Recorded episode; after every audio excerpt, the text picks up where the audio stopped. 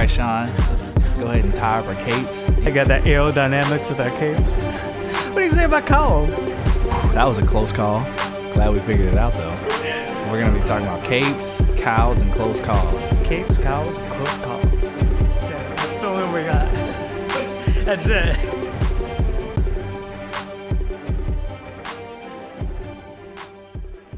Hey everybody, welcome to another episode of Capes, Cows, and Close Calls. My name is Nick. With me always is my co-host, Sean the Irishman King. Welcome everybody to the best episode. The best episode. We don't know yet, but we're confidently saying it. I'm saying it so confidently, the best episode ever of Capes, Cows, and Close Calls. Just go ahead and like the episode ahead of time. Oh, just like it now. Write a comment, say the best episode of Capes, Cows, and Close Calls. You know, we gotta be optimistic. This is gonna be it right here. This is gonna be it. This is gonna be the one. This is gonna be the best of season 6.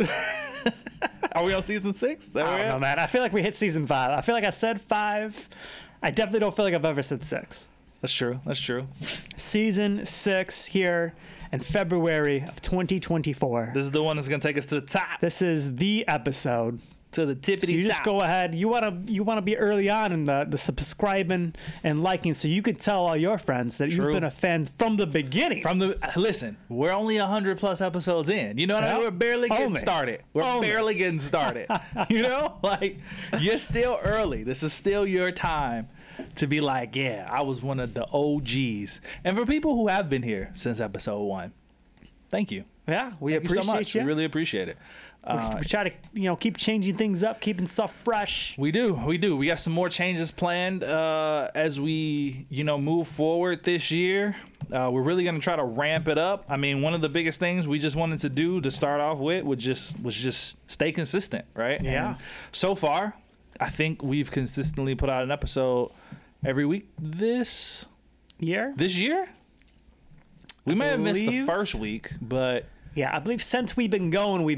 But did we miss big? I don't think we did, actually. I think we've been consistent this whole year. We might have. Because I remember thinking that the way we do our episodes didn't land around New Year's, so it wasn't like a big issue. Yeah, I mean, okay, so our first episode this year we put out January 12th. So, yeah, we missed the first week, which was New Year's week, right? Yeah. So, I mean, it was holiday, a lot of stuff going on, so that's understandable. But January 12th. Since January 12th, we've had out an episode every week this year. And this will be another one. We plan on continuing this for the rest of the year. You guys will at least get one episode from us every week this year. Putting my fucking foot down. We're going to make that happen. That look on your face was like, are we sure we want to go? I got 2 weeks in September. I know I'm going to be out. Yeah, where you going to be? Make sure. Where you going to be? I got a wedding in Italy, man. We'll just record 2 episodes ahead of time. All right. Just I'm going to hold you to it. That week, we're going to record 3 episodes. 3 one episodes. For that week, and then keeping up. We got it, bro. It feels like we could do like 2 episodes 2 weeks ahead of time. I mean, yeah, that's true, too. We'll figure out the logistics. 3 once you want to do. We'll figure out the logistics later, Sean. We'll make it either way, at least once a week, every week this year. Sounds good to me. Make it happen. We're going to do it. Yes, sir. Yes. Because when we go away, the people who do listen, they ask about us. They're like, where you guys been? Where's the new episode coming out? What the fuck's happening? I had people giving me crap in our last hiatus. Yeah. We don't need that. They were getting sassy almost. Getting sassy. Yeah, got out here aggressive. I was like, I'm getting to it. We had some life changes. Life does be lifing, you know what I mean? You know, here we are. We're back. Not even in the studio, but that's how dedicated we are that we go no studio, still recording. Studio coming soon. We're working on that. So a theater near you. Yes, sir. Nick, man, what's been going on? Nothing much, man. You know, life is lifing, and we've been living it. You know what I mean? Yeah. Nothing too crazy. I told you on the way here that I wanted to tell you about this thing that's been blowing up on social media. Because you haven't been on social media. Nope. Which is insane. So you're saying all social medias it's blowing up. No, specifically TikTok. Okay. So, and to be fair, I did not watch all of this. My fiance did. Talia watched all of it, right? Okay. She told me about it, and I've been hearing everything about it. But I wanted to talk to you about it because I wanted your thoughts on how crazy that this has become, right? So there's this. I feel scared. No, don't be scared. There's this woman on TikTok. She goes by Risa Tisa. Risa right? Tisa. Risa. Okay. I think her username is Risa M. Tisa. I don't know if I'm familiar, but go ahead. Risa Tisa, right? So she posted. She started off with the one video of basically she in 2020 she met a person on a dating site. I don't remember which one it was. But she met a person on a dating site. She ended up marrying this person, right? Okay. They were married for like 6 months and got divorced, right? All right. And it turns out that the man that she married was a pathological liar. Interesting. Right? So that's her story. This is her story. So she posted. Did we get his and her story? No, just her story. Okay. Actually, we've started to get his story, but her story so far is proving to be the truth of the situation. She posted that first video, right? Like a standard minute-long TikTok, right? It got like 9 million views or some shit like that, right? As TikToks do. This woman then proceeded to post 50-part story of her marriage. 50 parts. 50 parts, Sean. Each 6 months into 50 parts. Each one was 10 minutes long. 50 parts, 10 minutes long. 10 minutes long. She posted all 50 parts over a total of like 4 days. I appreciate how quickly she got that out. Not only that, the average, the views that she was averaging on all 50 parts, 5 million views. I feel like she successfully took reality TV and did it in TikTok form. Bro, 500 minutes this woman posted. 500 that minutes. That is over 8 hours of content. That is a work day. It is. And over 5 million people listened to her entire story in a society where we can barely make it past 30 seconds. They listened to 500 minutes of this woman tell this story. It must have been one hell of a story. Is that not crazy? That is crazy. A fucking work day, bro. Imagine. I feel like you're more surprised than I am. Really? So you're not surprised? I thought you would be very surprised. I'm not. In a world where our attention spans are constantly getting shorter. Yes. This woman managed to basically change the TikTok format. In a world where Jersey Shore is a thing. Okay.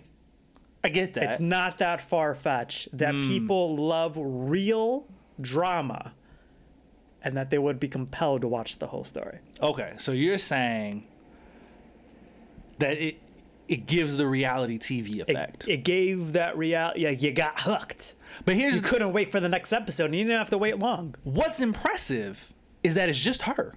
It's just her telling this story. There's not multiple people. I mean, I'm sure it's a hell of a story, though. Yeah, no, it is a hell of a story. Again, I didn't listen to it. Give me some of the highlights that you some do of the know. Highlights. Okay, so I'm going to give you some of the highlights because I'm also going to give you what has become a result of this story. So again, 500 minutes this lady posted. 500 minutes. Oh, workday. To put that into perspective. Right? You said 8 hours, 8 episodes. 8 hours. A it's whole 8-season reality TV show. Hit me with it. Crazy, right? So again, she married a pathological liar. That son of a bitch. Here's some of the things that she learned about this man. The biggest one is that he has. I guess. He has another family. No. Another child? No. Another wife.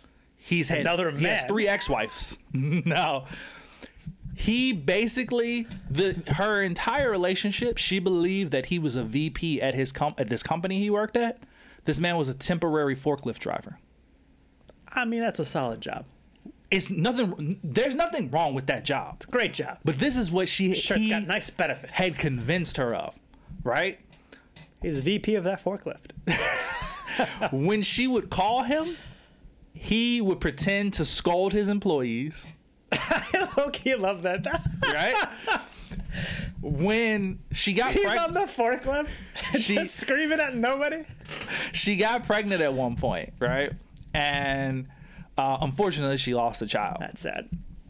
But when she was in the hospital and that happened, this was during COVID, right? So no one could be in there with her. When it happened, they went to call him because he was her husband at this point. He answered the phone because a nurse called him. He answered the phone and pretended to be his own assistant and proceeded to tell her that he was in a big board meeting and it would be a minute before he could make it to the hospital because he was a temporary forklift driver and he couldn't leave work. Crazy. Right? Feels like he could have left work as a temporary forklift driver. He tried to buy them a house, a $650,000 house in cash, which he did not have. So he was just pretending he had it. And then when he was like, they were like, where's the cash? He was like, ah. Yeah. He was like, ah, where's my wallet? He basically kept telling the realtor. Patting his pants. I forgot my wallet today. He told the realtor that he didn't want to get pre-approved because he had cash. And she was like, you should still do it. And he was like, I don't want to, right? And then he was basically like, okay, I need them to accept the offer, and then I'll give you the documentation proving that I have $650,000 in cash. But they wouldn't approve the offer. That didn't work. Right. The whole time, how he was lying about being a VP at his company, he was pretending to be his twin brother, who was actually a VP at his company. See, I get it, man. And he didn't tell. She didn't even know. I kind of want to watch season 1 of Pathological Liar. So the series is called Who the Fuck Did I Marry? That's what it's called. Who the Fuck Did I Marry? Yeah. He did shit like so when she got pregnant, she needed a new car. He wanted to get her a new car. She just wanted to get like a Kia SUV, right? Yeah. He was like, no, I don't want you to have that. I'm going to take you to get a BMW. What is this man doing? I don't know. He had her test driving cars all day long. She decided on the BMW she wanted. He was like, you know what? Let's go to the Audi dealership, test drive some Audis. And she's like, you've had me driving cars all day. I'm pregnant, and you want me to go test drive more cars? I told you I want this one. I wanted a Kia to fucking begin with. You brought me here. I decided on this one. Now you're telling me to go somewhere else? Like, just a whole bunch of crazy, crazy shit like that. And when I tell you that this has taken the fucking TikTok world by storm, bro, I haven't even watched the series, but everything I'm saying is about this. She wanted to go to London. He promised to take her to London, never did. He promised her to get her this BMW, never did. And here's been some of the aftermath of this story, right? So, do you know how long they dated? Not long. So she admitted in the beginning that she was desperate. She was desperate. She wanted to be married. She felt like she just wasn't meeting the right guys. How old is she? I don't remember. 20s, 30s, 40s? I think late 20s, early 30s, something like that. So when this guy came along, he seemed perfect, right? So I do remember the story of like how they met. They were going to meet at this place that they were going to have a date. She said on the way there, her tire blew out. And she said at the time, she should have realized that was a sign that she should not fucking do this. But instead, she saw it as a sign because she told him her tire blew out. So he came to get her, got her car towed, and bought her a new tire for her car. So she saw it as like, wow, he did all of this just for me. And He doesn't even know me, right? So like that was like the start of like her falling for him. Do we know, did she meet the twin brother that was the VP? Or is that season 2? She called his family at one point, one of his brothers, right? And she was talking to him about something, and he was like, she thought he only had like one brother or some shit, or one brother and one sister. And he was like, no, there's more of us than that. And she was like, what? And he was like, so yeah, he has a twin brother, and I'm the younger one or something. And she was like, I didn't fucking know. Like, she, by the end of it, she realized that she literally knew nothing about him. He lied about his birthday. He lied about his siblings. He lied about his job. He lied about how much money he makes. He pretty much, like, he lied about everything. How do you get away with that? She said that he... None of them came with the what? He didn't have one family party the whole time. They had no family get-togethers? I have no idea. Again, I didn't watch it. So these are just the tidbits that I know. And it wasn't like, when I was to tell you this, it wasn't even, telling you the actual story wasn't even the point. I just wanted you to hear about how crazy this has been. How many, yeah. I mean, it's an insane amount of views. I'm actually not that surprised. So here's some of the things that have happened since this has been found out. Here are some. She got the BMW. Hold on. So the BMW she posted a video, right, of, like, thanking everybody. Here are some of the companies that have commented on her videos. The Marriott. They said, if you need recommendations on where to stay, because she wants to go to London again, we got you. Can't wait for you to take us along on the well-deserved adventure. And they offered to pay for it. They offered to accommodate her stay.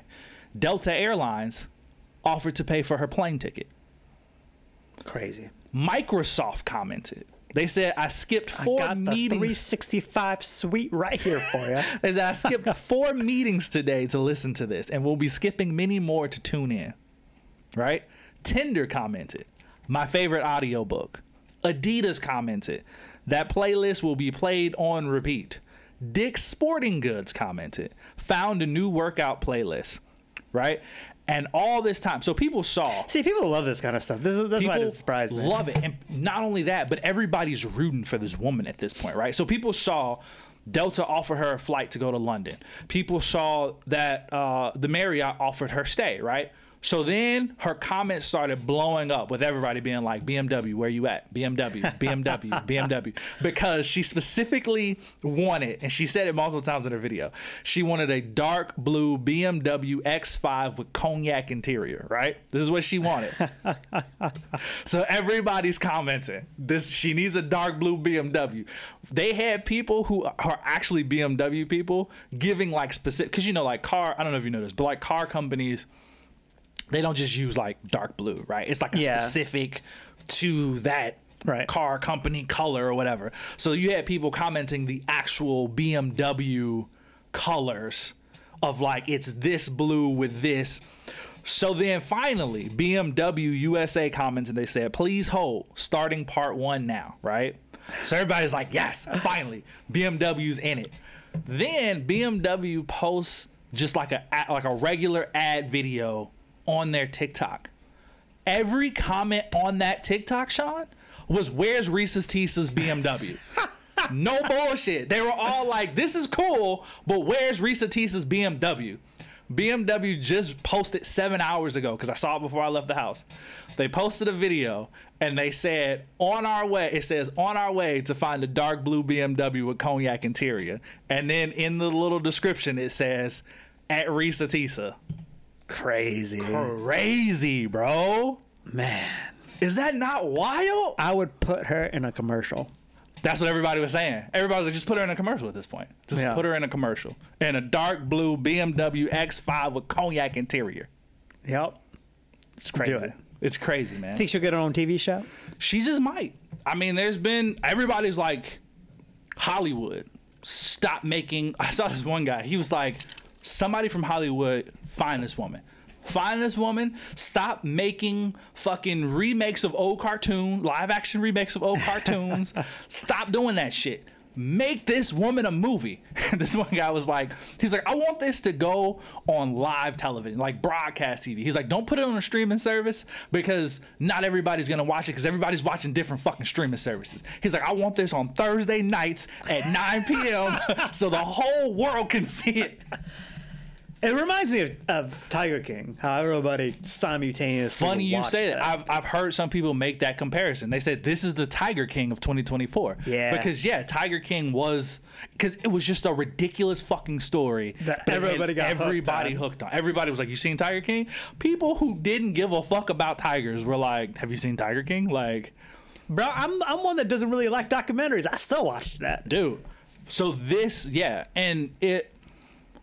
It's wild because the fact that it blew up like this on TikTok. Because again, TikTok is a platform that was literally based around the fact that our attention spans are getting shorter, right? Like short content. Like, you, when you think about it, they just recently introduced 10-minute long videos. Like, that wasn't a thing when TikTok first, for like the first, 3 years of TikTok? Yeah. You couldn't go over a minute. That was the longest you could do. And then it went to 3. And then it went to 3. 3 felt like a lot. Three felt like a whole, like, I'm like, God damn, 3 minutes? Why the fuck? This is too long. Why am I watching 3 minutes? Not like, finishing the video? You're like, nah, this is, where am I at? 6? No, too long, too long. 10 minutes, Sean. 50 parts. 5 million views per part on average. Some of them got more, a couple of them got a little less. But on average, these parts were averaging 5 million views. She hooked 5 million people for 500 minutes of just her telling stories. And she was in her car doing it. She was sitting in traffic doing these parts back to back. And that's the other thing. She didn't do like, oh, come back later for part 2. She was posting them like 10 minutes apart. Like, again, she told this entire story over like a few days. She was still telling the story on her birthday. People were like, you can take a break. Like, it's okay. We'll come back. Go enjoy your birthday. Or her drive to work, she's posting. Her drive home, she's posting. People are worried how long her fucking commute is. Because they're like, how are you posting this much content and you still in the car? How long is this commute? It's crazy. Yeah. It's crazy. I feel like I have so many questions, but none of them you're going to be able to answer. Like, can you imagine that you get married, right? You're engaged, and then you figure out everything that she's ever told you was a lie. A lie? I couldn't imagine. How does that happen? I don't know. I don't know. She even admitted. She's like, she did a live. I only saw one of her lives. Her live had 20,000 people watching. Yeah. Which, again, on TikTok, that's a fucking lot. That is a lot of people. 20,000 people were watching this live at like 7 p.m. You know, all that suffering, at least it's leading some. I know. Some good. And like, she even, she admits, she's like, do I forgive him? No. And what's funny is that, again, why would you? She found out about everything that he had, like 3 ex-wives, right? These ex-wives have started to come forward too, and they're like, "Yeah, I went through his shit too. Like he's fucked up." And I'm like, it's funny because I'm like, you guys aren't going to get to the level that she's at, unfortunately. They're like, I got some stories. Yeah, right. That's season 3. One of her exes, I think she did like a 16-part series. It wasn't as popular, but people are still invested because they just want to know more about this guy, right? But yeah, it's crazy the amount of people that are going to bat for this woman. It's just wild. Like it really is just like crazy to me. I'm like, man, this is nuts. But yeah, it's Risa Tisa. This is what you're missing on TikTok right now. Not enough to get me to go back. I mean, that's fair. But make it a reality TV show. I still won't watch it. But pathological liar, bro. I wish, like I said, I didn't watch it because I'm like, that's a lie. That's 8 hours of your life. Yeah. Do you think she values honesty? I'm sure she does. In my research for this episode's topic, I was listening to a book that recommended the Values in Action character strength test. And I took it. Oh, interesting. Okay. And in my strengths, it was like 90 something questions in the style of like very much agree, neutral, disagree, like that style, right? Gotcha. And it was asking you just like. And what is this testing for? What your character strengths are. Okay. There's 24 character strengths, and it rates it in order, so you get all 24. Okay. So I took it, and so what I heard about it was if you knew what your character strengths were and you then focused on them, the studies show that you would generally lead a happier life. And I was like, I'm all about being happy. So let me take this test. Okay. I don't know how to use the information, and that's how they get you, Nick. Because then they after the thing is free, but then it's like $50 how to use the information. Wow. And I was like, what is this? Yeah, fuck these guys. But. What strengths you got? Let me hear you. You ready for it? Number one. All right. Humor.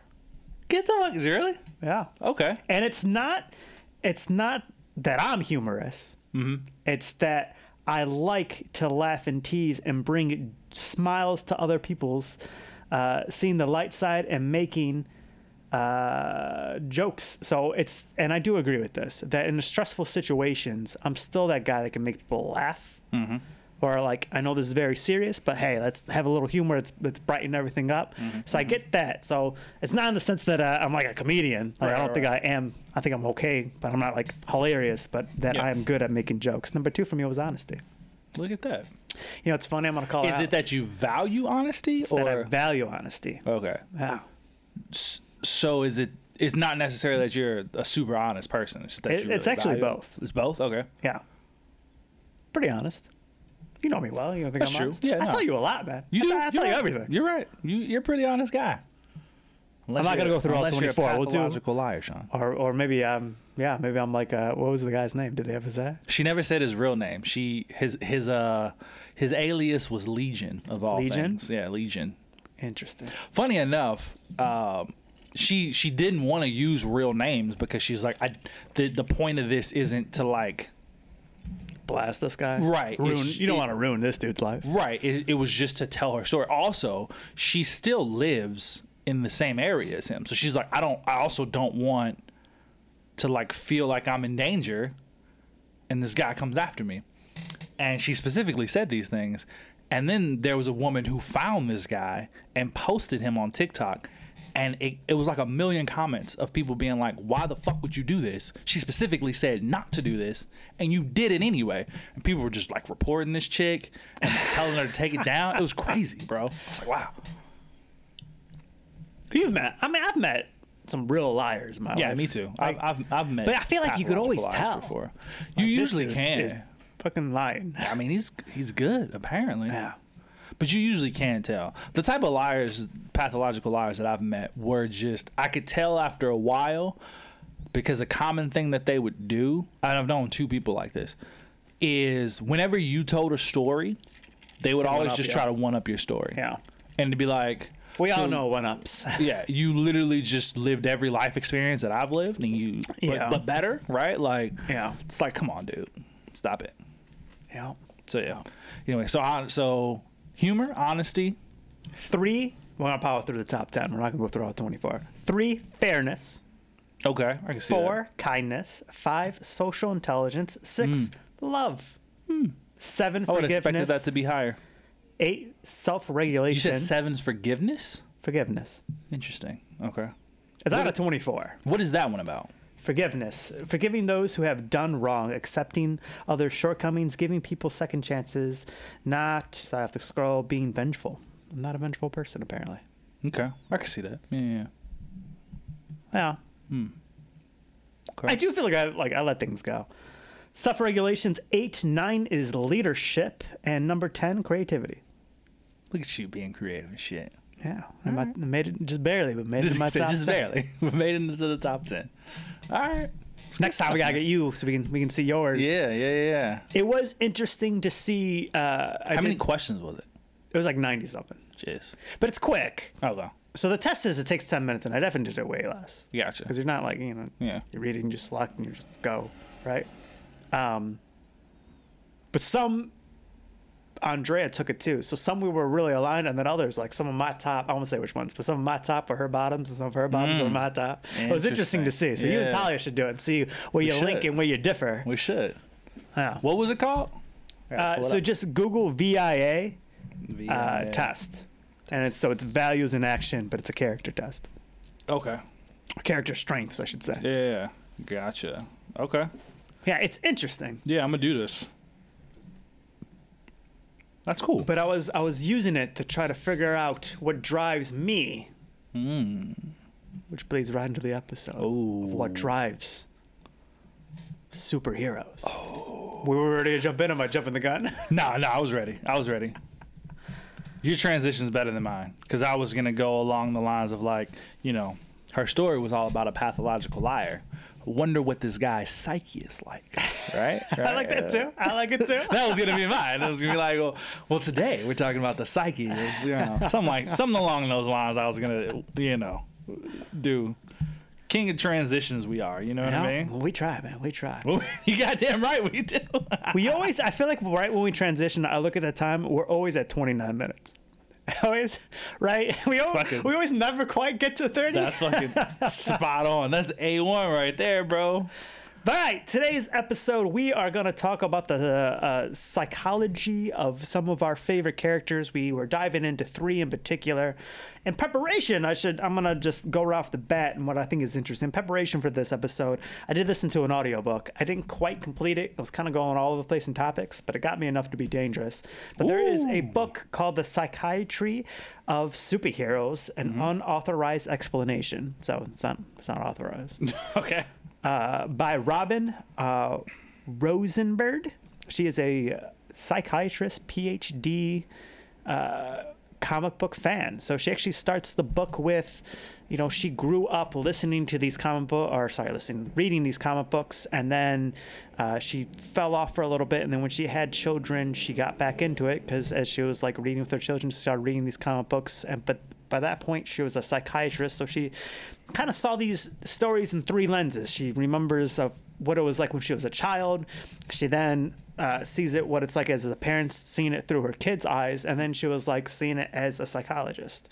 So yeah, interesting perspectives. It was an interesting perspectives. She went kind of all over the place, so I'm not quite getting into everything that she talked about, but definitely some interesting tidbits that I might share along the way. The first of which that I was going to bring up that I thought was very interesting, this person being a comic book fan for longer than I've been alive. That is crazy. Right? Her versions of characters, I felt like, were different versions and or perspectives that I have.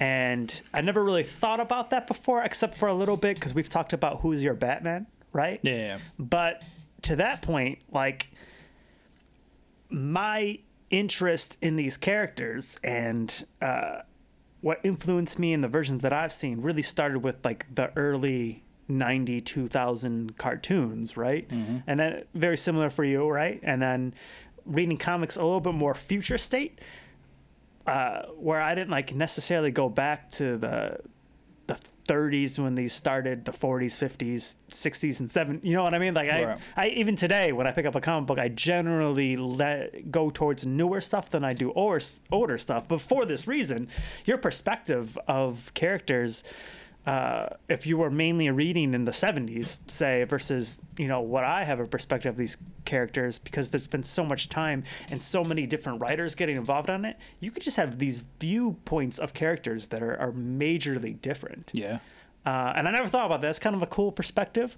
Like, it is. Some people only get this perspective of the characters in the movies. We're talking about when we're researching this a little bit, that, like, the issue is, like, you dive into things and they're talking just about, like, the movie version of the character. But right. It differs from the comic book version or the cartoon version or, yeah, so. And they change the origin stories of characters a lot, all the time. All the time. I mean, and, like, you know, sometimes it's just a slight change here and there, and sometimes it's, like, very drastic to the point where it kind of almost completely changes the character altogether, and you're just kind of like, wow, that was like, wow, that's very different. And I think that's something that's unique, right, to this genre. Yeah, that we basically have these, you know, it's a good amount of characters, but we got these characters that. A lot, you know, tons of different writers and artists get to take their own crack at one point and put their own little spin, their own little influence, and just add to the arc and to the story of these characters. And I think it leads to a lot of creativity, a lot of really cool stories you get out of it, but it also leads to a lot of inconsistencies, because everybody kind of tries to put their own stamp onto the character, and what one writer would do is completely different than what one other writer would do, and how these characters started and where they went is, there's really no other genre that I could speak to that is like that, that there's just so much content out there for. Yeah. And for this reason, trying to dive into, like, you know, what really motivates and what makes these characters gets difficult. It gets foggy, because it really can depend on the writer and what they're doing. It can also sometimes it can just be left up to the interpretation of the reader. You know, it's not always so black and white, so cut and dry. I mean, I think obviously a common thread amongst heroes is that they do what they do to, you know, protect the innocent. They do it because it's what's right, right? Right. But it's the Spider-Man. Right. With great power comes great responsibility, but even stuff like that can often be interpreted different ways of like, okay. Yeah. You know, like, okay, with great power comes great responsibility, but like, what exactly is your responsibility? You know? Right. Is it to protect the people that are weaker than you? Is it to, you know, eliminate the people who may threaten, you know, your way of life? Like, what exactly is your responsibility kind of thing? Exactly. So, yeah, it's not always so cut and dry and just like easy. Yep. Yep. So we're going to take a look at three characters. Yep. We're going to start with the Trinity of DC. Ooh. So starting in chronological character order. That'd be Superman. So we have, since 1938, we have crazy that many years of content to go through. Action Comics number one. So I think what's interesting about Superman, everybody basically at this point knows the origin, right? So it's Krypton is going to be blown up. Superman's dad, Jor-El, is a scientist. He like warns everybody. Nobody believes him. He builds a spaceship and sends his son to Earth. Right. Crash lands in Smallville, and it's found by Jonathan and Martha Kent. Mm-hmm. Mm-hmm. Now, I think this is where we can kind of apply a little bit. Now again, right? I think I got Psych 102. Right? We're not. Yeah, we're not psychiatrists. We're not psychiatrists by any measure. And these aren't real people. Anything. Yeah. It's also true. Yeah. Take everything we say with a grain of salt. We're taking our best crack at it. We just thought we'd have some fun. So who is this being? Is he Superman? Is he Kal-El? Or is he Clark Kent? And what made him the way that he is? Is it nature? Is it nurture? Is it Krypton? Or is it Kansas? I like the way I said that. I'm all over it. You're in your bag right now, bro. You're killing it. So I'm going to make an argument that for Superman in particular, it was nurture versus nature. And for the reason of this is through the years of comic books that we've seen other Kryptonians, right? I know he's supposed to be the last son of Krypton, but then we always get Zod, right? And, you know, Zod was a general, but still. We also get Elseworld stories where it changes Superman's beginnings, or sometimes we get different characters outside of Superman, and it does dramatically change who the character actually is. And so when you take a look at studies of family members that grow up on farms, they do tend to have some different kind of character traits. So they tend to be way more family oriented, and it just comes from, like, you know, your coworker essentially is your family. You wake up every single morning to do your chores to help support the farm, to support the family. Right. So you kind of get these character traits that Superman really, I think, takes on within him going on, versus if you look at your typical Kryptonian, they're a little bit more hard, they're a little bit more science based. They're even to the message that Kal-El, Clark, Superman, whatever you want to call him, gets from Jor-El is like, you're meant to kind of lead these people to prevent them from making the same mistakes, but you never really see Superman necessarily preventing people from making mistakes. He's not. The whole thing Krypton blew up is because they use all their natural resources. He's not going and destroying, you know, oil tankers and stuff. He's not preventing any of the natural resources. So essentially, Earth is making the same mistakes. Right. But what he is doing is he's focusing on protecting people, because that's kind of more of like the Kansas farm way of, like, he sees everybody, you know, around him as something important, and he has this responsibility of the way he grew up to like try to protect the ones around him. Okay. Right? And the ways you can see it differ. And I say that Kansas is a huger part of, like, why he does what he does, is we do have Elseworlds stories to kind of compare it to, right? We have Superman Red Son, which we reviewed the movie and comic book, right? But that's the idea of, instead of landing in Kansas, he lands in Ukraine, and he's like a Soviet asset. He's pushing socialism. He's a much harsher Superman. He's not about capitalism at all. He's like completely different values, and he's like a completely different character, right? And the only difference is where he landed, right? So you can kind of see, right, that difference of landing in Kansas versus landing in the Ukraine in the 1950s. Right. 50s? Whatever year it was. There's also Speeding Bullet Superman, and that's the idea. Instead of landing in Kansas, he lands in Gotham, right? And he basically gets Batman's origin. Right. And he's a way harsher... He becomes Batman instead of Superman, right? And the first go he gets, right, into action is... when his parents get murdered, or his adopted parents, which are now Martha and Thomas Wayne, instead of being like Bruce Wayne, where he couldn't, they call him Bruce Wayne, so they're confused. Your traditional Batman, where he couldn't do anything, this version of the character did his heat vision for the first time and lit up Joe Chill's face like on fire, right? Yeah. And he was a much more harsher. He was throwing characters out of the windows and such, right? So again, it's not catching them. And not catching them. It's the difference of nurture, and it wasn't so much nature. He's not so much Kryptonian as he is. He was raised on this farm, and he got these like actual values from Martha and Jonathan. Yeah. And so that's really what kind of drives him. So what I think is confusing and where it all gets kind of lost, and I think there's a little bit of like comic books that push patriotism, right? And you know, I'm proud to be a, you know, in the US and everything, right? So I'm not saying that you shouldn't be patriotic, but they do the whole truth, justice, and the American dream. But, you know, that's like the Kansas part of him pushing, and that's kind of like the writers doing that push, because in reality, you know, he is an alien, right? He's not truly like he's a U.S. citizen, but and just because he happened to land in Kansas that he feels this way. And then ultimately the story kind of goes where he's not necessarily pushing the American dream as much as he's protecting the whole world, because he just feels like responsible for it. Another kind of tidbit I realized I thought was interesting is listening to this book was talking about the view of Clark Kent. So It's a little bit confusing, and it's even more interesting with Batman than it is Superman. But how does Superman see himself? Is he Superman? Is he Kal-El? Or is he Clark Kent? And so he grew up with this name of Clark Kent. But when he is portraying Clark Kent, he's not portraying the true like abilities that he has. If anything, he is portraying what he thinks humans are like.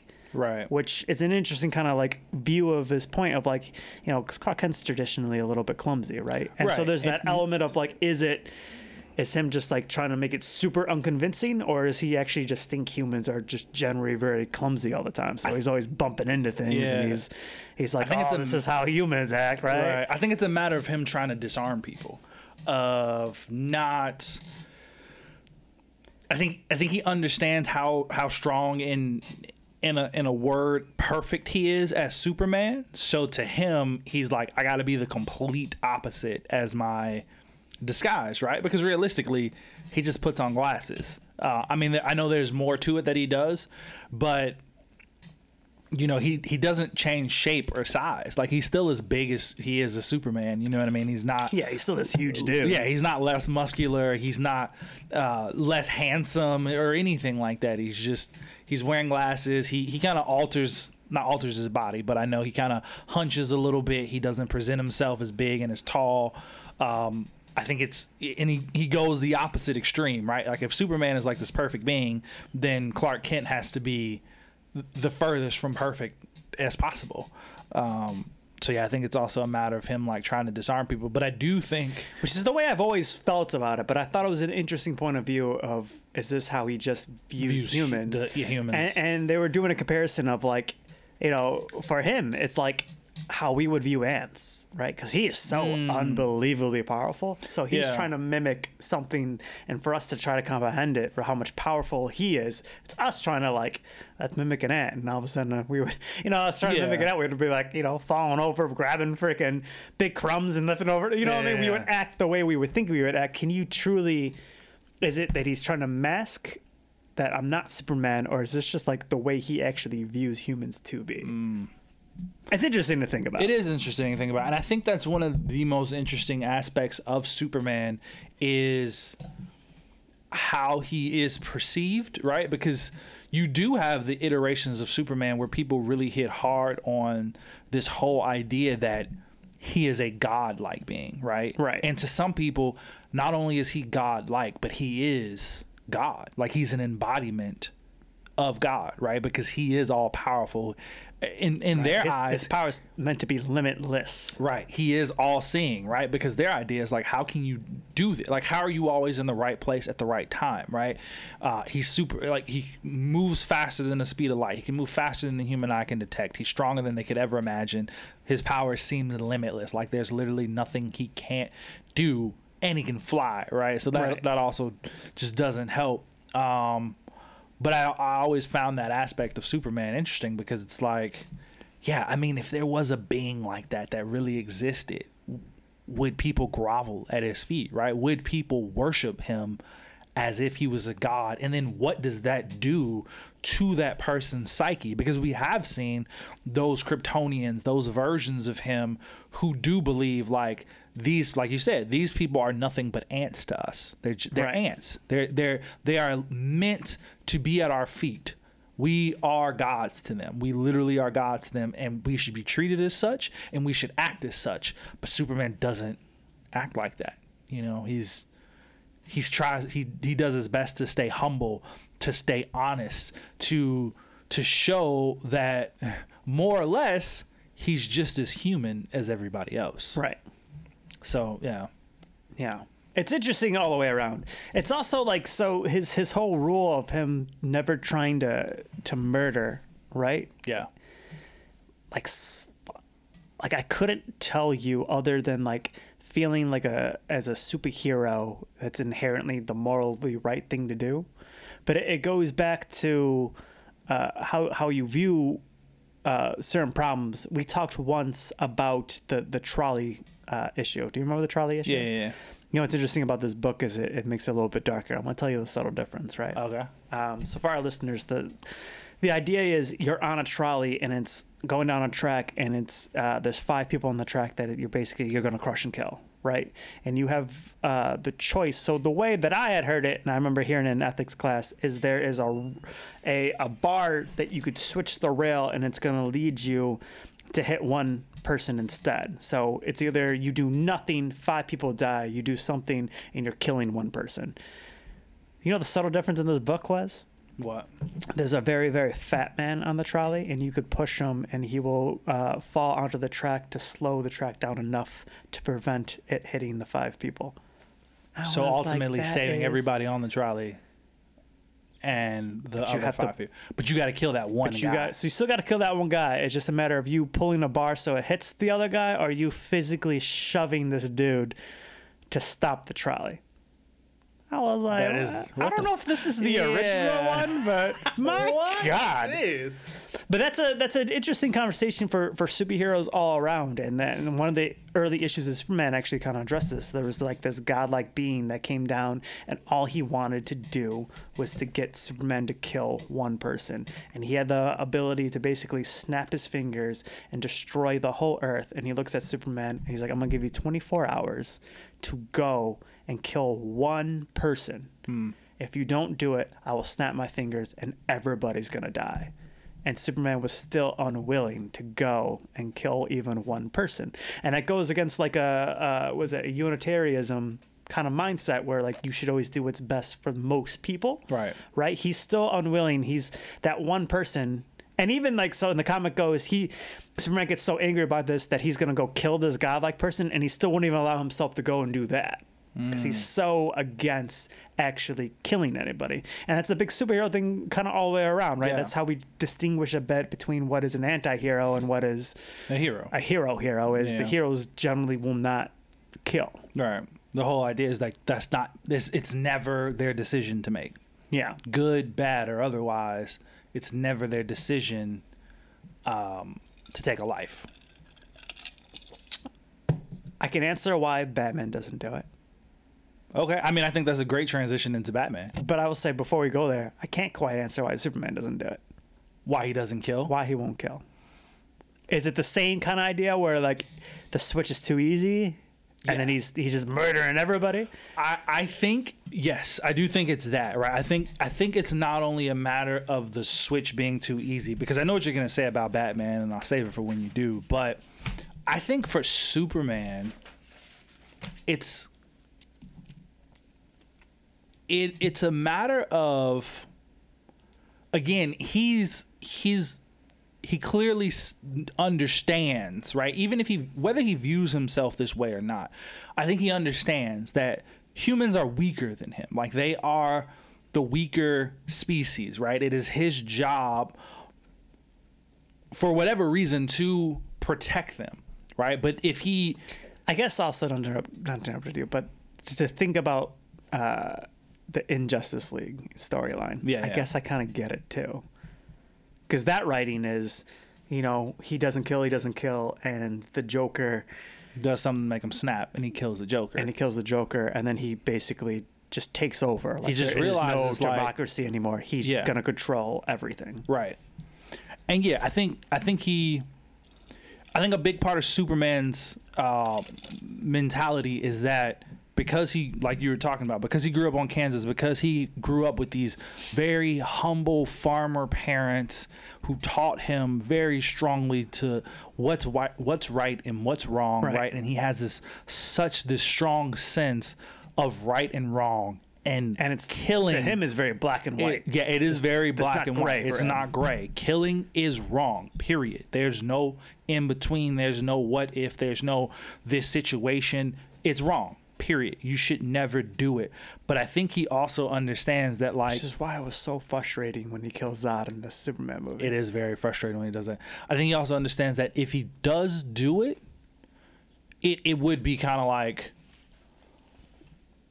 well, if I kill, then like I'm no longer a hero. I'm no longer the big blue Boy Scout. I'm no longer the black and white idealist of like this is right and this is wrong. I just killed someone. What will stop me from killing everybody else? Right. And then he would also put himself, I think, into a situation where then everybody who always questioned him, like Lex Luthor, right, who's like, it's only going to take one time for him to snap.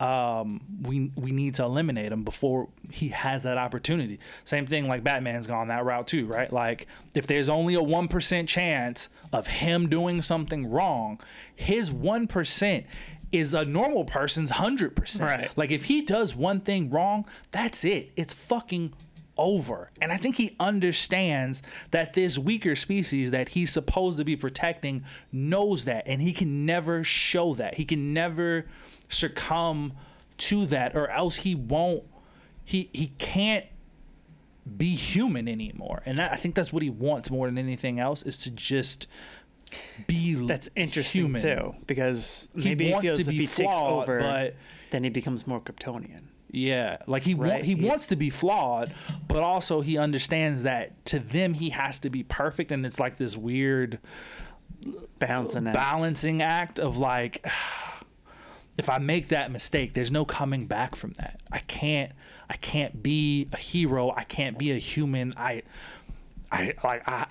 will have to be what's the word I'm looking for? Not a dictator. Is a dictator the right word? Yeah. Can you just take over? Yeah. I'd have to be like, he'd have to be that. I think he kind of knows that. Like, he can't just do like, I killed this guy. Like, I killed the Joker, right? Because we all needed him gone. We know that the world is better off without him.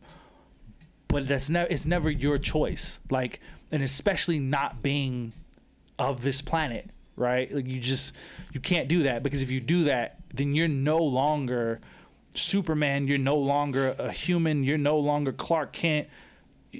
You're an alien now. You gotta be, he almost would have to be a dictator at that point, right? Because he'd have no other choice, because everybody would come after him. Like, everybody would be trying to kill him. It's either do that or you just gotta fucking leave, right? Like, you just go off into space and never come back to Earth, because it's gone. It's done. Your everything that you had, everything that you were taught, everything that you loved, everything you grew up with, it's gone. You lost another home. Yeah. Which to him is probably one of the biggest fears ever. Yeah, true. To lose another home. Yeah. Yeah. So I think that's it. It sucks in Batman. Yeah. So We could spend a whole episode. Oh, easily. The psychology of Batman is insane. But let's hit on some finer points, not to hit the origin story that you already know, but to understand the psychology of Batman, you gotta talk about it. Right. So young Bruce Wayne, depending on the story, between 6 and 8 years old, is leaving the theater, mm-hmm. Movie or theaters and show. The differences change. Typically, he just came from seeing Zorro, which was his hero when he was a kid. Yeah. So he already kind of has that sense of being a hero, right? Like he sees a hero on TV. He just came from watching a hero. But go ahead. Leaves with his parents. The theater with his parents, and a criminal of some sort, might be Joe Chill, sometimes it's not, comes and robs and shoots and murders his parents right in front of him. Correct. And to really understand the psychology, that is also, in reality, probably the death of Bruce Wayne as well. That's the first moment that he is now on this path to becoming Batman, which... This character in his own psyche even refers to himself in several comic books and even in the cartoon. He thinks of himself as Batman. He no longer sees himself as Bruce Wayne. Bruce Wayne is now his alter ego that he must keep up for appearances. I was about to say, that's often a common thread in the Batman psychology discussion is, does he see himself as Bruce Wayne or does he see himself as Batman? A general consensus is that, he no longer sees himself as Bruce Wayne. Batman is his real identity, and Bruce Wayne is his disguise. Yeah. Bruce Wayne is the mask, and Batman is the real person. Right. So from that moment on, he's becoming Batman, and basically it kind of, depending on the story, he trains in every... field that he can, from martial arts to sciences to even he learns over 100 different forms of martial arts. Everything. Yeah, all of it. Comes back approximately 21 years old back to Gotham as now being the Batman, right? Mm-hmm. What's interesting about this, and you look at trauma, especially when that happens when you're a child and how it affects you, it almost makes sense. I mean, obviously this is the extreme, but typically when you look at kids that have lost their parents in some horrific accident or what have you, like they grow up to be doctors, or if there's murder, they grow up to be police officers and such. It's just, apparently if it happens to a billionaire, you become Batman, right? But what's interesting, and this is kind of where I realized that there's a bit of a difference between my version of Batman and Robin, the author of the book I was listening to, his version of Batman, is, does he want to punish criminals or does he want to save people? And what's interesting is, to me, it was always his main goal is to save people. To save Gotham. To save Gotham, to save his city. And so it's crazy because he's always talking about what his mission is. And to just simply go and Google what Batman's mission is, depending on the article, it varies, right? It goes from... I think I wrote it down somewhere. Hold on. To strike fear in the hearts of criminals and bring them to justice, to... make Gotham a place where no kid needs to watch his parents die, to seek to make the world a safer place. It's all like make things safe, to control things. And what's even more interesting is when you look at it and he wants to kind of have this sense of control, it's a parallel to he doesn't want to feel the way he felt when he had no control when his parents died. Right. And that is a humongous contributing factor to the arc of Batman, is he wants to control everything, have strategic plans for everything, and any situation that could possibly go wrong, he wants to be prepared for it. And that's a huge driving force for who he truly is. And it's a lot of reasons of like why things never kind of go the way you want it to go for Batman, right? Like why he never really has that solid, like, person he settles down with, and why, like, you see him, he's attracted to helping all their old friends and like all the Robins and stuff, but all of them kind of ultimately leave him is because he's so focused on wanting to control every aspect. But you can't live that way. No, it was always about the mission, right? Everything with Batman's all comes down to the mission. Yeah. What's interesting with the way the author perceived this character, and the difference the way I perceive this character, is I know that Batman is very, very aggressive with all of his fight scenes, right? Like, he takes people down hard and fast. But do you think he enjoys doing it? Mm. So to me, I never once thought, oh, he's doing this because it's something that he enjoys. But there's two major types of aggression. There is instrumental and there's hostile. The difference is instrumental is means of a goal. So typically instrumental is done by like police officers, right? They're not beating you up because they're angry at you. They're trying to prevent and make things safe, right? And martial artists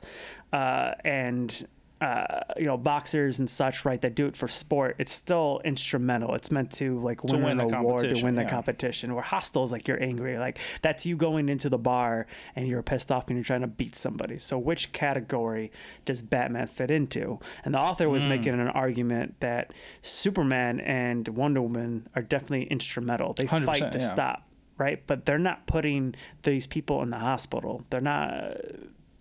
At least not purposely. Not purposely. They're generally just knocking them out. Right. Batman is breaking limbs, breaking jaws, and how much focus does he do after that as his alter ego to help these criminals? Where it seems like for Batman, it is a very vicious cycle with Arkham Asylum, where he's just capturing characters, putting them back in, and there's no trying to rehabilitate these characters. They just come back out. He beats them senseless and goes back in.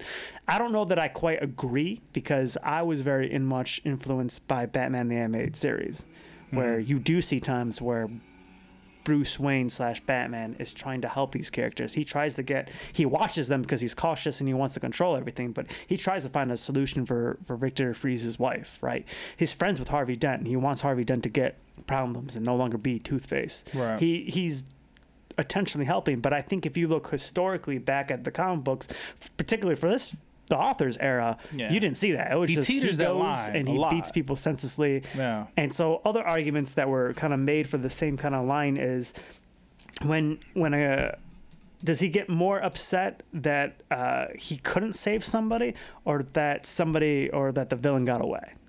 And so there was she literally named one comic book where there was a boulder that was 600 pounds that crushed somebody and killed somebody, and Batman was upset that he couldn't lift it, and he apparently in the comic book's more written in the eyes that he's mad that the person got away more so than he's mad that somebody actually died.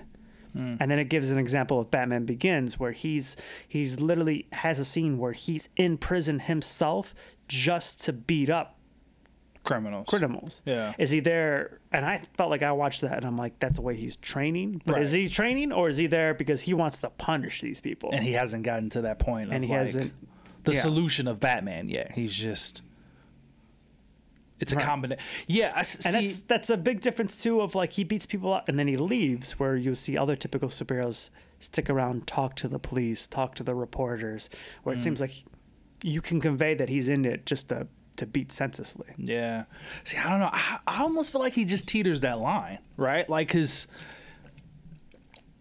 he is angry, right? Like, undoubtedly, he's angry. His whole thing is that he has not been able to let go and move on from the fact that his parents were murdered. It in terms of dealing with trauma, Batman is like the worst fucking example of a human dealing with trauma that there is, right? He's terrible at it. He's absolutely dog shit at it. But and that's why I think that it is like an in-between, right? Like, sure, there are times where he's just beating these criminals up to gather information, right? So he's beating up the small fry to gather information to get to the big fish, right? But yeah, I'm sure there are times where he goes into this and he is angry. He is mad. And he wants to hurt people who have hurt people. Right? Because I think the thing with Batman is that he sees himself in almost every victim. So to your point, what right. you were saying, that person who got crushed, and it seemed like he was more upset with the person who got away than he was about the fact that someone was killed. It's almost because he sees himself, and like his driving factor is that the person who murdered his parents got away that night. They got away, and he couldn't do anything about it, and there was no one else around to do anything about it because he lived in this crime-ridden, like, piece of shit city that his parents were admittedly trying to change, but they couldn't quite do it, and they still succumb to the violence and that they were trying to clean up, right? And he couldn't do anything about it, and nobody else did anything about it. So he decided to take it into his own hands. So when he sees someone else being victimized, he puts himself there. He sees right. himself in those situations. And that's probably why he's more upset that somebody got away than somebody got hurt, because he's just like, that fucker who killed my parents got away. Like, none of these criminals deserve to get away. They should all get what they deserve. Yeah. I think the interesting part about Batman then becomes this whole situation of life, right? Because Batman, his number one rule is he refuses to take a life. And regardless of whether or not he does what he does out of anger, vengeance, whether he chooses violence as an instrument to, solve a problem, or like you said, goes about it in a hostile way, I think what's always compelling about Batman is that he not only will take a life, but he is always willing to put his own life on the line in order to do whatever he needs to do, whether it be he's just gonna beat up a mob of bad people or he's going to save someone. He's willing to put his life on the line for whatever he feels like his mission is that night. Right. And that's just like, the will of Batman is easily his strongest power, right? Like, just his that's why when his pure will. When he gets that Green Lantern rings at times, he's like insane with it. Yeah, his will is insane. Batman has a stronger will than almost anybody else because, and I love seeing it, and this is why everybody loves Batman, because he's a normal fucking human being. Yep.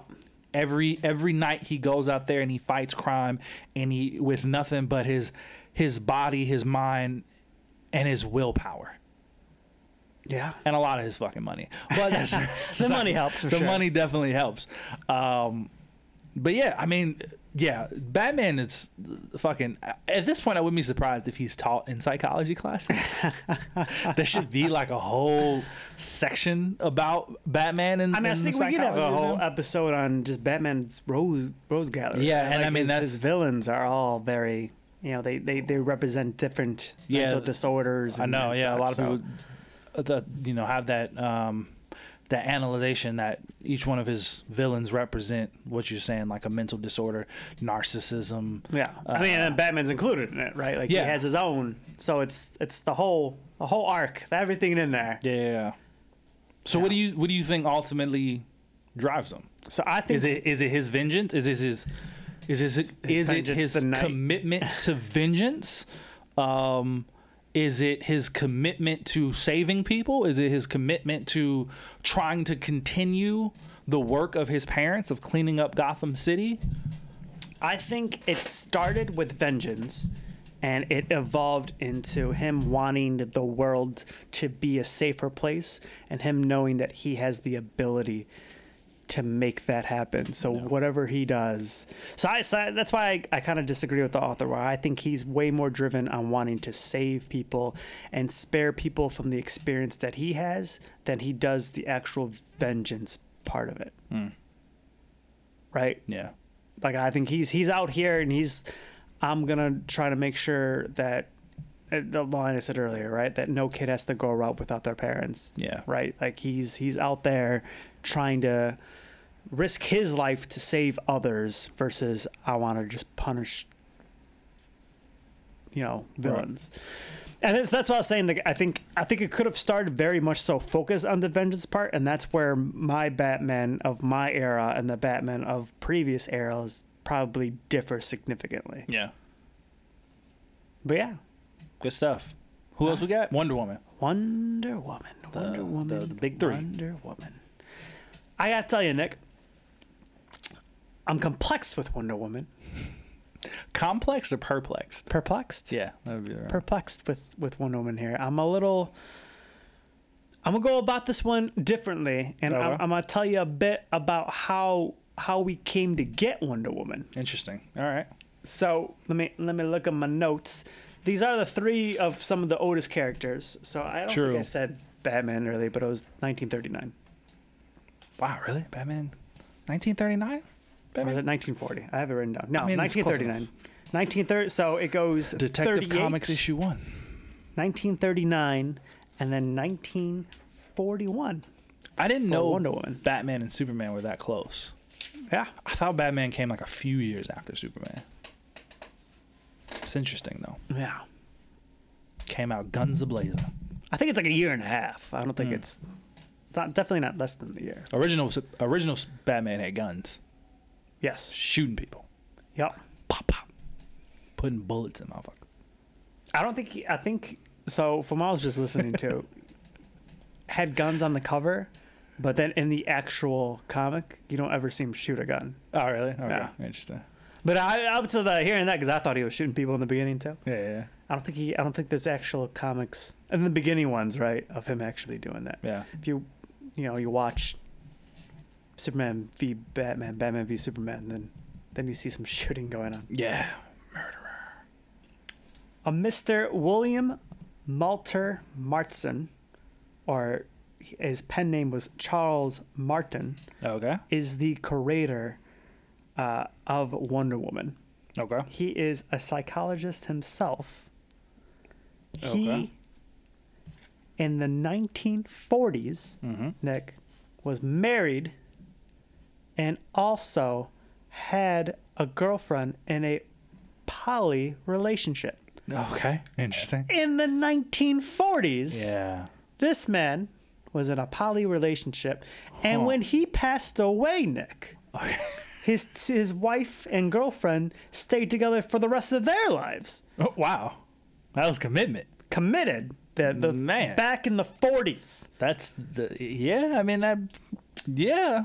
This man, I'm going to be blunt. This is going to, I hope I don't get problematic on here. This man, I think, just really loved women.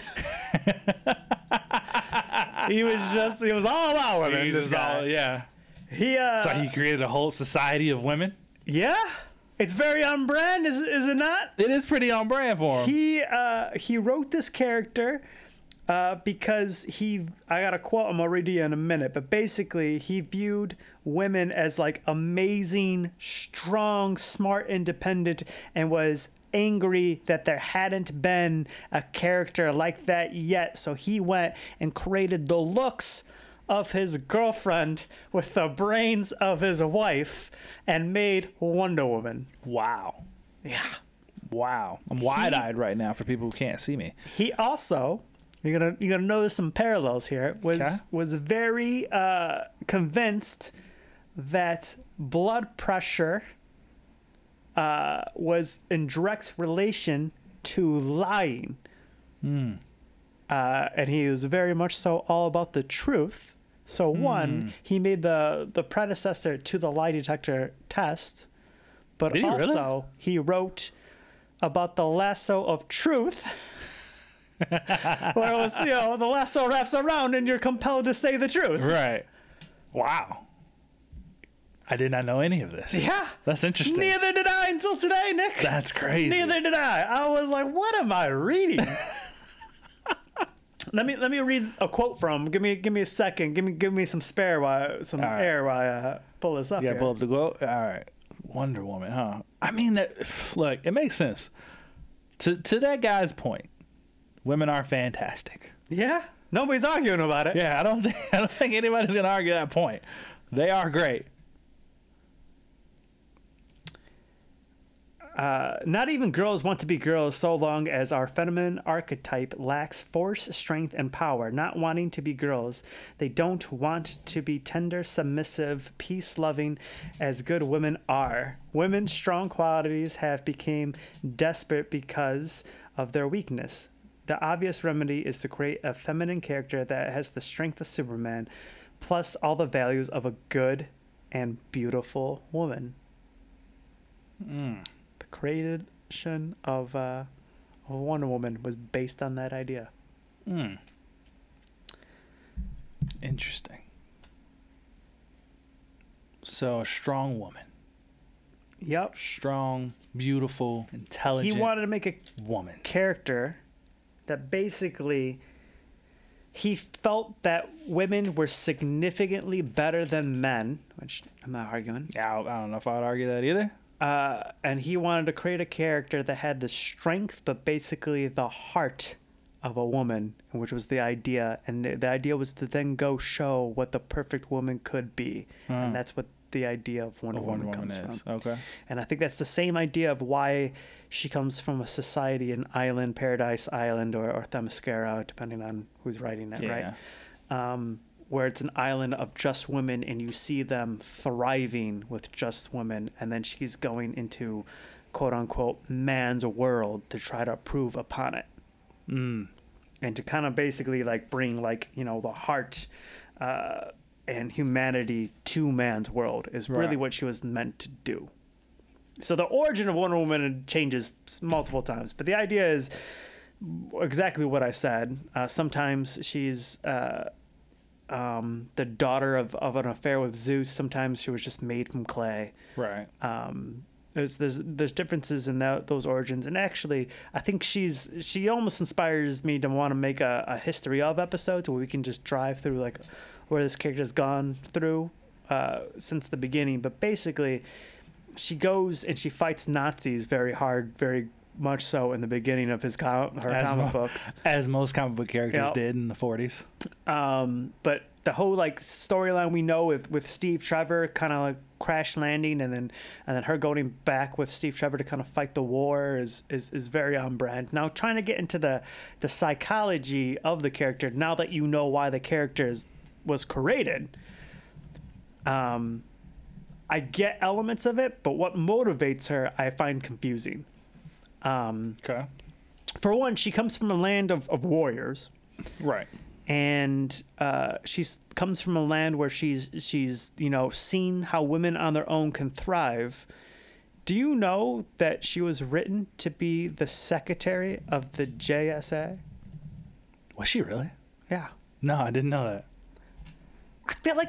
So I think the issue with Wonder Woman is that the creator only did the first... I mean, he had a good run, right? He did, I think, from 41 to 47, so about 6 years. Mm-hmm. But then the rest of the people had no idea what they were doing with this character. Mm. So they wrote... She was designed to kind of, basically be, a big, kind of feminist push. And to show women hey, you can, go to college, you can be this strong, independent woman. Yeah. And then I feel like the other writers got a hold of her and then didn't do that.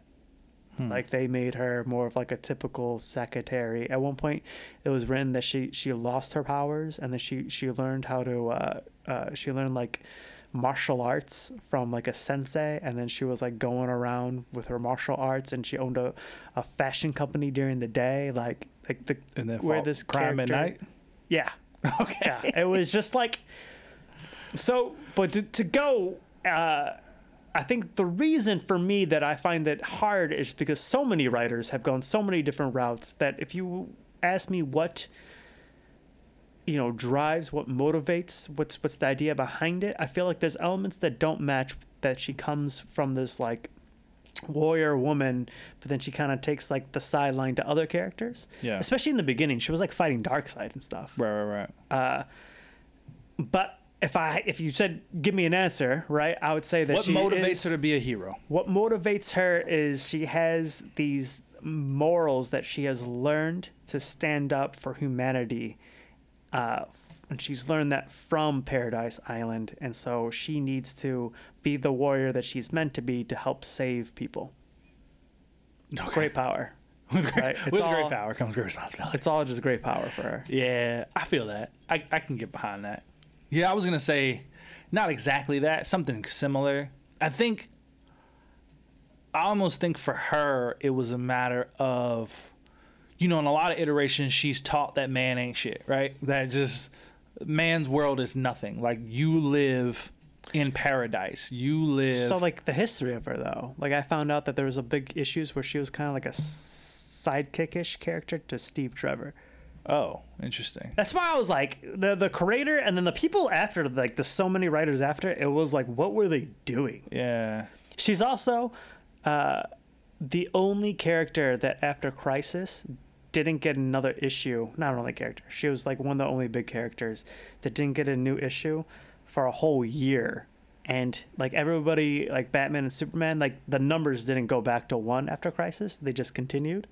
She went back to one, and then they undid everything that she did beforehand, which is all the World War II stuff. Oh, interesting. And then they tried to retcon it by saying that her mother was doing it. What? Yeah, that's crazy. And that her mother was the first Wonder Woman. The history of this character. That. We could do a whole episode on it. I feel like we should, but sorry, continue. Oh, well, I mean, the Wonder Woman that I know, the Wonder Woman I think of today, I think that her motivation lies in kind of discovery. And what I mean by that is a lot of the times because she grew up on Themyscira, right? Whether she has the origin when she was made from clay or she was the fair, whatever, she is taught that she is damn near perfect, right? She was made to do great things, but she was made to do these things within the confines of Themyscira. Right. That Themyscira is the peak of a society. And it is because that it's all women, that they're all strong, smart, everything, right? Like, they are the peak of a society because they don't have the distraction of man and they don't interact with the outside world, right? And not only that, but they're also, you know, they're warriors. Their whole point is to prove that women are just as strong as men, if not stronger. I think then when she discovers man's world, right, her sense of discovery, of realizing like this isn't what I was taught that it was. There's more to this place than what my mom taught me, my grandma taught me, what all the women on Themyscira thought it was. There are things here that are also worth fighting for. These people, no, they are not perfect. Is man perfect? No.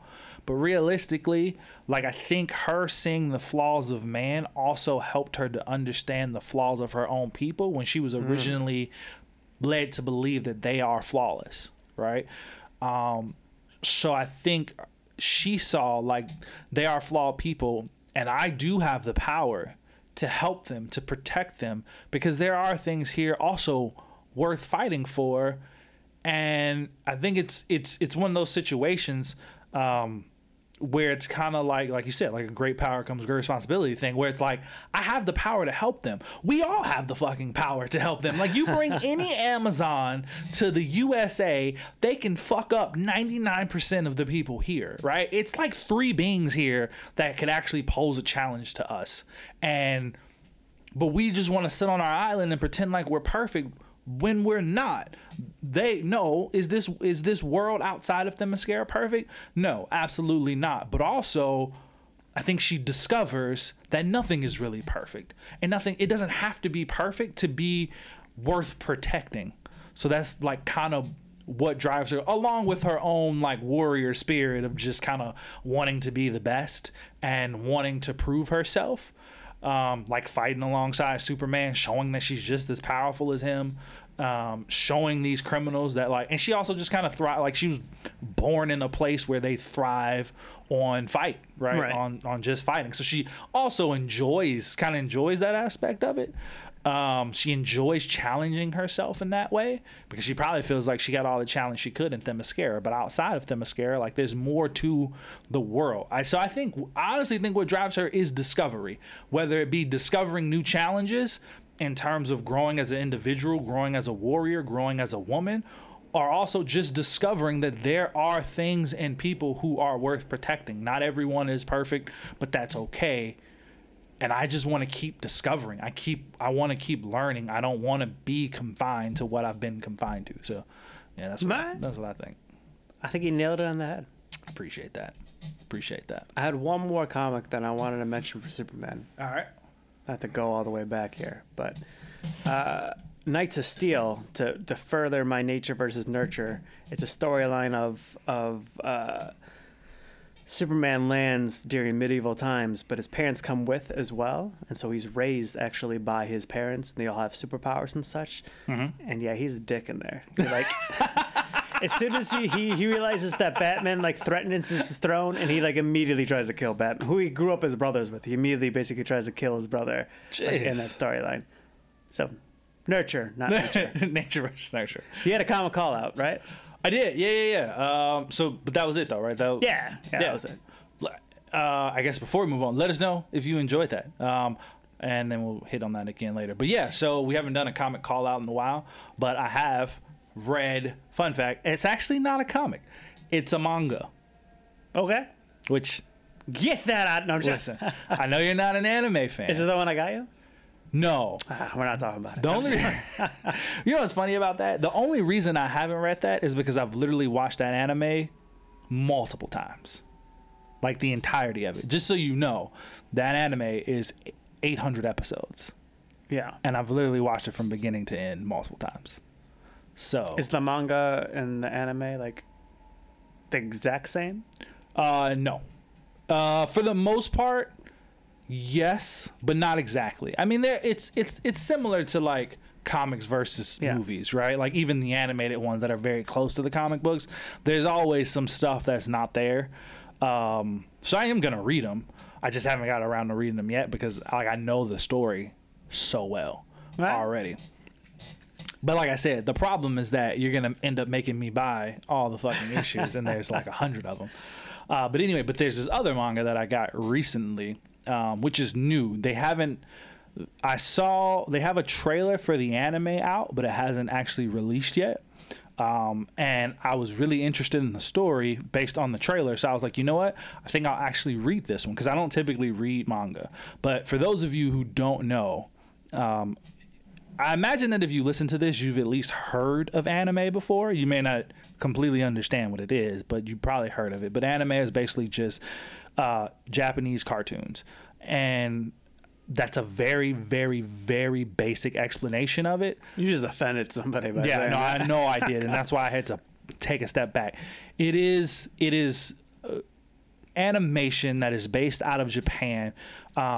Japan is a lot stricter on what they allow to be broadcast on their stations in terms of, like, using real human beings. So anime is kind of like their way of telling the stories that aren't available for them to make live action versions of. And typically animes are much more mature cartoons, much deeper, much more story rich than our cartoons. Very repetitive. A lot of I can't, but I must, but I have to, but I can't. Anime is fantastic. Yeah, if you like repetitive. Whatever, man. But anyway, anime is typically based on a manga. And a manga is basically just Japanese comic books. That's what it is. Like, that is a more accurate description of that. It's a Japanese comic book. Like, that's what it is. Yep. The biggest difference is that you read it from right to left instead of left to right, because, you know, Japan. So I read the first volume of this manga. They're typically released in volumes, kind of like graphic novels, right? Like trade paperbacks, where it's like 5 issues in one book versus the individual issues. Most manga is released that way. So I read like the first 5 issues of this new story. So it's called Go Go Loser Ranger. And I'm sure it has a Japanese title as well that I do not know, but this is the English translation of the manga. Now, I don't know if I told you this, but I was a big Power Rangers fan as a kid. We've definitely talked about that. I'm sure we have. On this podcast, we've talked about it. Did you like Power Rangers as a kid? I did. Okay. I wasn't sure. Because you didn't need cable for Power Rangers, did you? No. I don't think you did. No, I was Power Rangers growing up. Okay.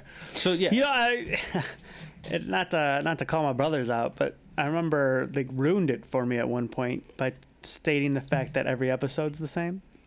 I mean, yeah. And I was like, Power Rangers is also from Japan. I did know that. Yeah. The shots are from the Japan show. When they're actual Power Rangers. Mm-hmm. The actors we see just shoot those scenes. They're not. Yeah. Then they just dub over. Yep. The voices. It's called Super Sentai, I'm pretty sure is what it's called in Japan. But yeah, so this story is basically a twist on Power Rangers, right? So the Power Rangers is basically just, it's the super team of, what is it, 5 of them, 6 of them? Yeah. Red, blue, yellow, pink, black. Typically 5, and then there's always like a 6th ranger that comes along, like the White Ranger, the Green Ranger, whatever, right? But there's typically 5 of them. And they're like teens who, once they morph into these super suits, they basically have superpowers. They have cool weapons and giant Zords that they can fight in. Bro, the people listening to us probably know what Power Rangers is, right? Okay, my bad.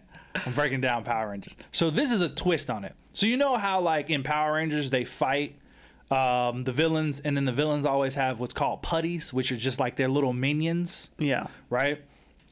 And then, like, every episode, there's, like, a new monster that they created, and they have to bring down that monster, and then it is...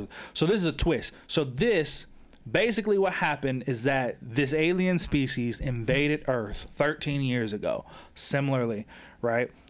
What happened was the Rangers who were on Earth, they're called the Dragon Rangers in this, basically killed all the higher-ups. Like, all the big bosses, they killed them right away in this war. It was them versus them that killed all the bosses. And then they basically went to essentially what are the putties, but in this they're called dusters. And they were just like, hey, listen, we're going to give you guys 2 choices. We've already murdered all of your bosses. So you got 2 options. Either we continue this war and we kill all of you, or we'll give you a choice that you basically have to follow us. You have to do whatever we say forever. Basically. And what they want out of them, a little dark, right? What they want out of them is that every Sunday they have to come up, the dusters, the putties, have to come up with a new monster for these Rangers to fight every Sunday so that they can be continued to be seen as heroes to the humans, to the people of Earth. Huh. And it's gotten to a point where it's a spectacle, right? Like every Sunday, they go to the same battlefield. The news shows up. They broadcast it on television. The news is like, it's Showdown Sunday. What monster are they gonna release this week? And they're gonna do this and do that. And every Sunday, they come down with this new monster. The Rangers show up. They have a little back and forth. They kill all the monsters. And then they do it all over again the next Sunday. And basically, these duster things, they have the ability where, like, they're almost immortal. Because if you blow them up, unless you kill them with a specific weapon, they can't die. They just disintegrate, and then they reform. They turn into dust, and then they come back. So every week, this is what's happening, right? So they're killing them. They turn them to dust. They come back. but they can also use this ability to transform into different things, and that's how they're like creating monsters. So they're up on their ship that's hovering above Earth, and they're like at the point where they're like, we've been doing this for like 13 fucking years now, we don't have any more monster ideas, what do we do? They're like, do we make a giant kitten? Or they're like, maybe we make a lion monster instead of a kitten. No, we did that 3 weeks ago, we can't do it again. If we don't come up with something, they're gonna come up here, the Dragon Rangers are gonna come up here and they're gonna murder all of us. We have to figure this out, right? So this is what's happening, but the world doesn't know that they're basically corrupt slave masters, right? They're making these guys do it. And then there's this one duster who decides, I'm fucking over it, I'm not doing this shit anymore, I'm sick of it. And every duster has a specialty of like transforming. Some of them are better at turning into monsters, some of them are better at turning into animals, some of them are better at turning into inanimate objects. He is a bit better at turning into just normal humans than any of them. Like, and when they transform, they like take on their voice, their looks, their like all that stuff, right? So he decides that he's going to infiltrate this group of rangers and try to kill them from the inside. It does sound like a cool story. Yeah. Right? So, yeah. What would you rate it? How many Power Rangers out of 5?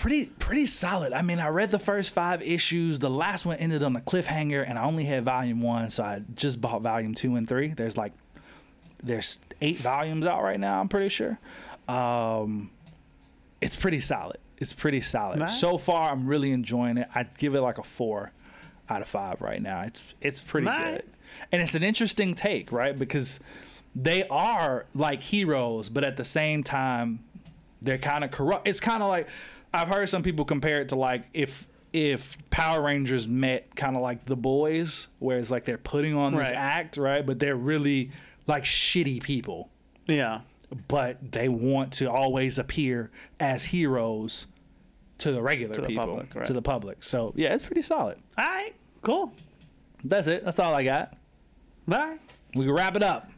All right, guys, you can contact us. Let us know what you think about the TikToker, about Risa Tisa. Thank you. Did you listen to her stories? Let us know. What you thought about this episode. Yep. Tell us if you like the psychology kind of spin, if you like the little history thing we give about Wonder Woman, if you want to hear more reviews, let us know. You can do it at Close Calls Pod. You can hit us up on Gmail, Facebook, Instagram, X, and TikTok. You got it. All right, guys. Let us know what you thought. Thanks for listening to this one, guys. We will talk to you next time. Bye. Bye.